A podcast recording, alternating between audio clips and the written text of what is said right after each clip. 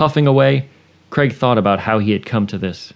He had been a brilliant young academic, and numerous universities had courted him upon graduation.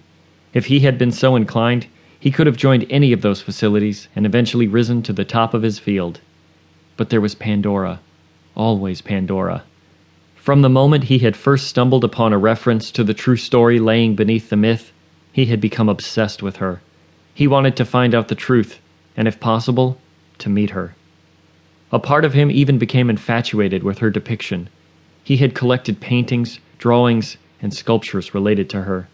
The images had varied widely, but he had known that she was beautiful, inside and out.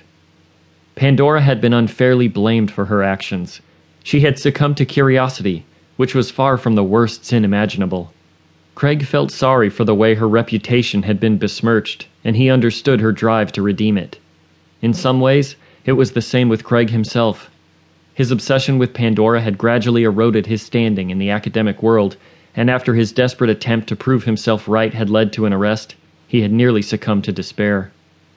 Now that Hiroshi had given him a new lease on life, he wasn't going to waste the opportunity. He was so close to Pandora that he could almost reach out and touch her.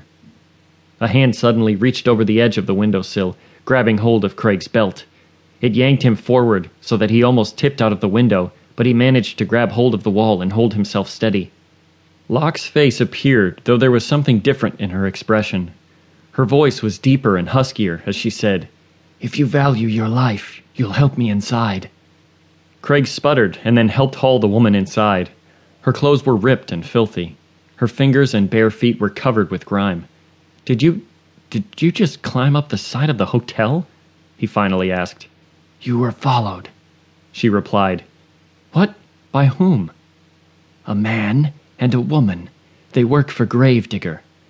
We have to go tell Hiroshi. Pandora reached out and grabbed him by the wrist, stopping him from turning towards the door. Who is Hiroshi? Tell me everything, and if you lie, I will know. Craig stared at her in confusion. Suddenly, something went off in his head like a light bulb, causing him to curse out loud. The look of disgust that flashed across Pandora's features made him instantly regret his action. I'm sorry, but this is impossible. You're not Locke, are you? I came to your room because you were alone and because you looked more intelligent than your friend. Please do not tell me that you're an imbecile. My name is Dr. Jonah Craig. Licking his lips, he lowered his voice and asked in an almost confidential manner, Are you Pandora? Yes. Oh my God. Craig had to stop himself from shouting for joy. You have no idea how long I've sought you. I've dedicated my life to you. Why? Because it's hard to explain, really.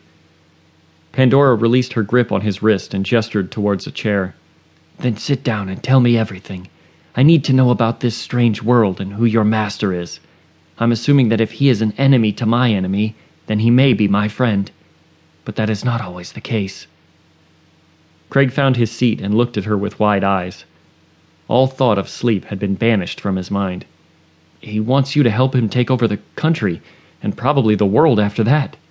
He's a military leader? He wants to be emperor. As do all men, in one way or another. Pandora waved her hand dismissively. Start at the beginning.